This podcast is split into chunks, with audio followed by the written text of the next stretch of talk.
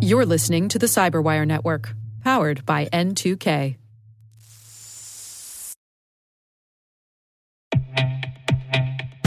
With over 8,000 threat hunters analyzing over 65 trillion signals daily, Microsoft works tirelessly with the federal government to keep our nation's data secure. This 30 year plus partnership is driving mission innovation that is secure by design. Whether optimizing your existing defenses or tackling advanced threats with AI, Microsoft gives you the intelligence and the automation you need to defend at mission scale. Let's work together to stay ahead of emerging threats and secure your mission anywhere. Learn more at aka.ms slash fedcyber. That's aka.ms slash fedcyber.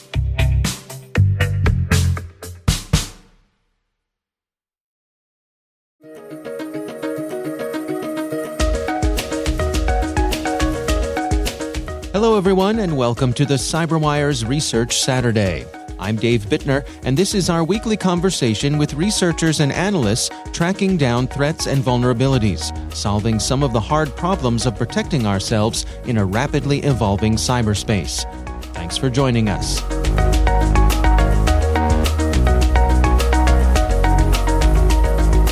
This was something that had been initially submitted to us by a customer, and then we were able to discover that submission that had come through was actually something new that's Alan Neville.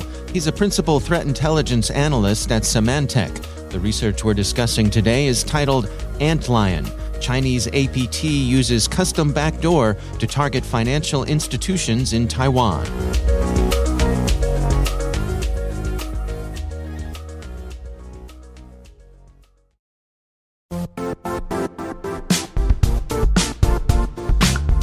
Don't struggle to align your organization's cybersecurity with business risk. Get the only solution that goes beyond reacting to threats with vulnerability and risk monitoring. You need the next evolution of MDR, and only Critical Start delivers it. Critical Start doesn't just monitor and respond to threats.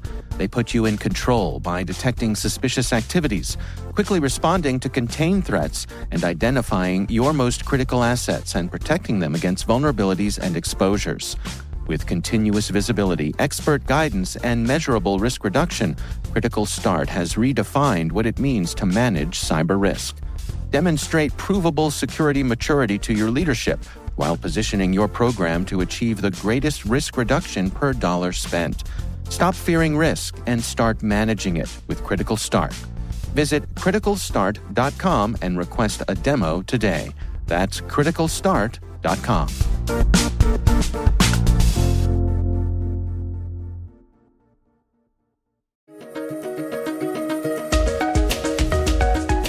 And as we dug further into it, investigating, we were able to kind of tie lines back to um, a group that we've already been tracking since at least 2015, which are known internally as Antlion.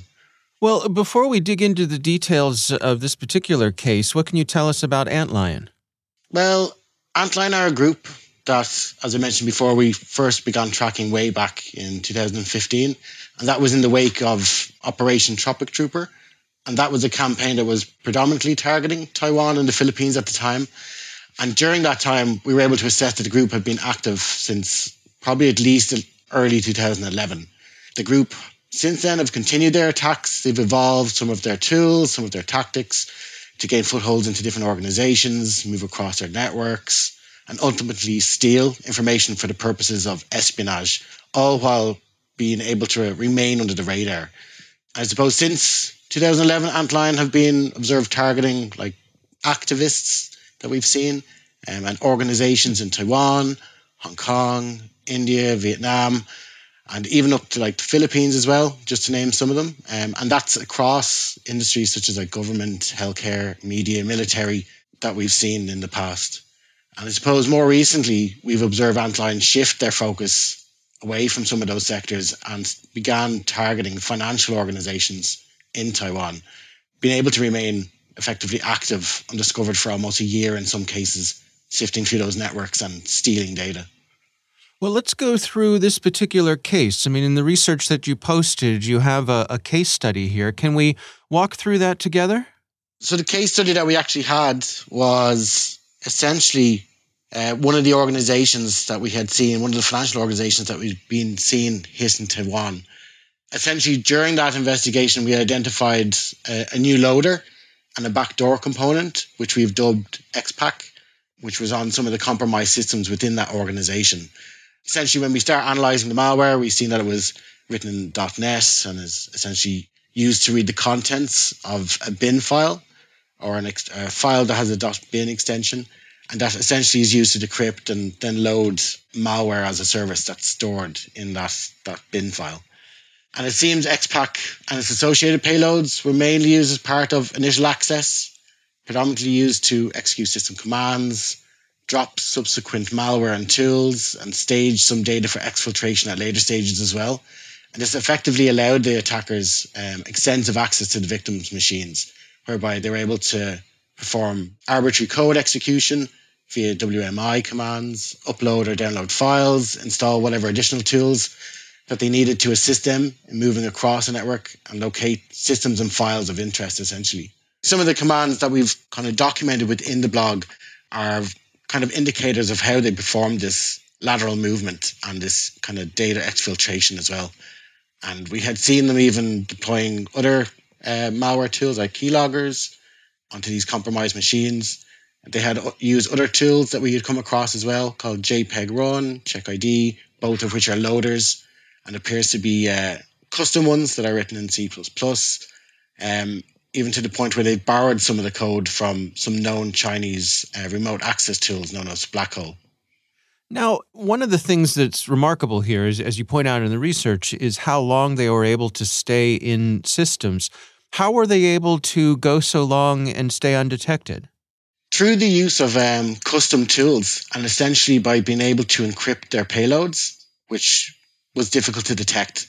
As well, coupled with the use of some of the living off the land tools. So these are like tools that could be used legitimately by system administrators, which are then again kind of hide legit or kind of hide malicious activity that are being performed by the attackers.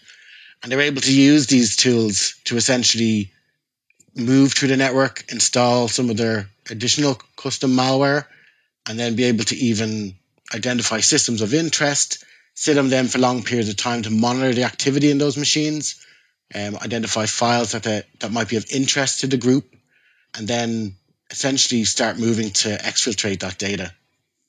And in this particular case, what was the thing that tipped their hand? I mean, what what was it that uh, you know had this client reach out to all of you? So, as part of the normal day to day work, we look for and hunt for these type this type of activity. And what we've actually done in our team mm. is help to build analytics which can identify suspicious activity based on all the other activity that we've seen across our customer base. And this is essentially generates incidents, which then we can then drill into. And in this case, we had seen a suspicious incident in this customer, along with some submissions from that customer as well. And as we analyze it and built out the investigation, we start realizing very quickly that this was something much bigger than just some um, cybercrime malware that was being present on these machines.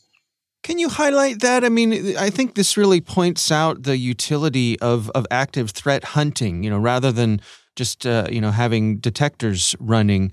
This seems like a case where that that strategy really paid off. Yeah, for sure. Like some of the things that we'd always recommend, particularly for any organizations for this type of activity, is enable logging like of PowerShell. Obviously, that's used everywhere restricting RDP access, things like that. But those, by monitoring that, that type of activity, it can be a really good indicator for activity that's not normal uh, within an organization. And they can highlight some particularly interesting either machines or things that are happening that investigators can dig into for this type of threat hunting activity. Do you have any sense for what the initial infection vector might have been? Um, so there was no, I suppose, smoking gun However, we did observe Antlion um, abusing an MS SQL service to execute system commands, specifically a certutil, which again is one of those living off the land tools. The command they actually executed was to download their malware, which indicates that the most likely infection vector was exploitation of some web application or some service. Traditionally, Antlion are known to use malicious emails to install their backdoors to gain that initial access to victims' networks And I'd probably expect they continue to use this method as well as a means to gain access to, to other organizations. What does it seem like Antlion are after here? Is this primarily an espionage operation? Yeah, so it looks like from all the activity that we were able to track since 2015 right up until recently, it's clear that the, the group are performing espionage type activities. We were able to see that the identified systems or files of interest that the attackers focused on were generally to exfiltrate some of these files. So, for example, we observed them deploying legitimate versions of archiving tools to these systems, essentially to collect files. And even in one instance, we saw them archiving entire version control repositories, uh, which likely contained like intellectual property, other sensitive information for that organization. They would then password protect these archives and then use combinations of PowerShell and bit transfer modules to upload the data to attacker control infrastructure. Even addition to that, we had also seen the attackers interact with legitimate software via their backdoor, which may suggest they were interested in collecting additional information.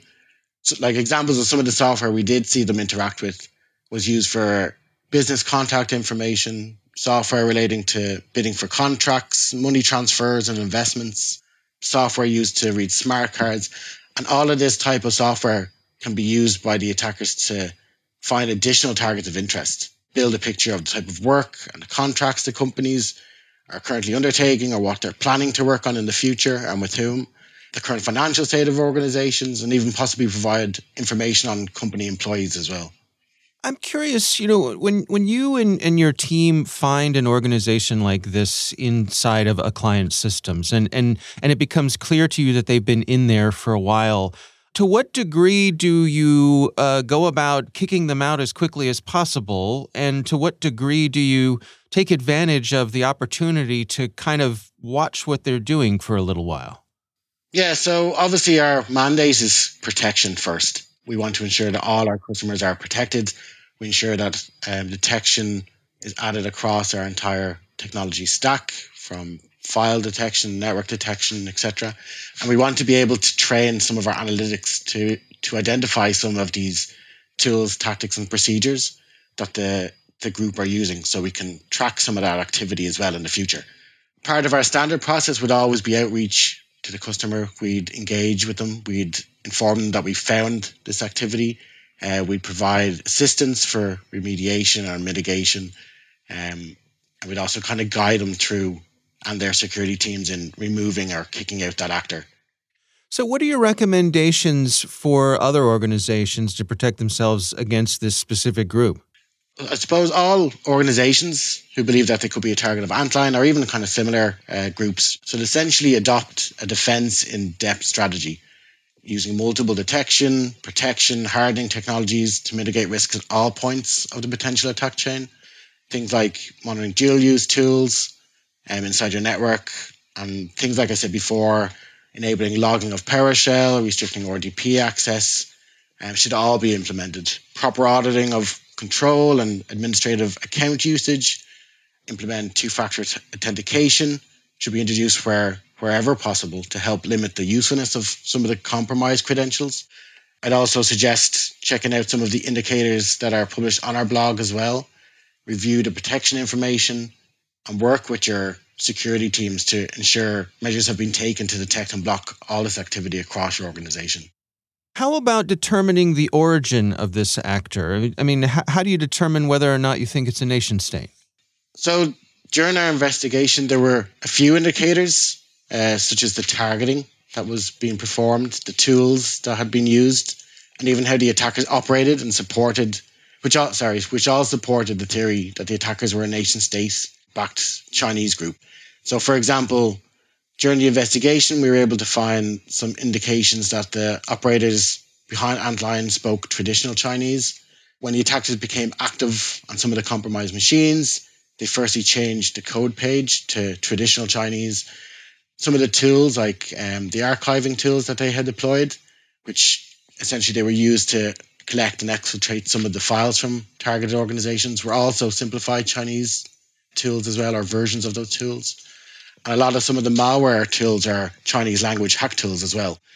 even down to some of their custom tools, which would be based on other Chinese tools that are all freely available online. And I suppose these type of indicators, coupled with their targeting as well, and the ability to infiltrate, remain active on multiple networks at the same time, all suggest that they're, I suppose, well resourced, organized in some fashion, and likely a Chinese nation state backed actor.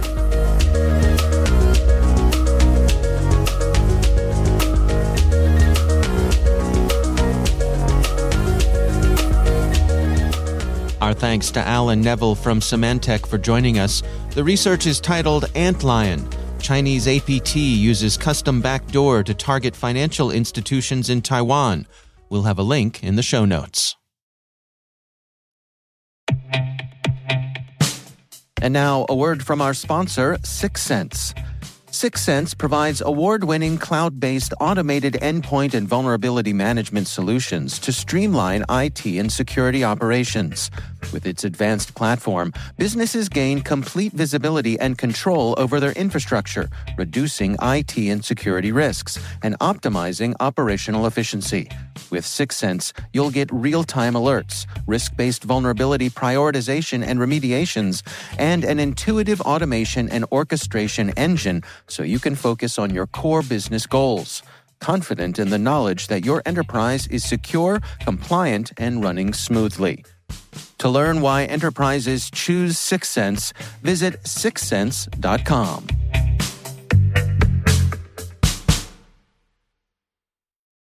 The Cyberwire podcast is proudly produced in Maryland at the startup studios of DataTribe, where they're co building the next generation of cybersecurity teams and technologies. Our amazing Cyberwire team is Liz Irvin, Elliott Peltzman, Tré Hester, Brandon Karpf, Eliana White, Puru Prakash, Justin Sabie, Tim Nodar, Joe Carrigan, Carole Theriault, Ben Yelin, Nick Veliky, Gina Johnson, Bennett Moe, Chris Russell, John Petrik, Jennifer Eiben, Rick Howard, Peter Kilpe, and I'm Dave Bittner. Thanks for listening. We'll see you back here next week.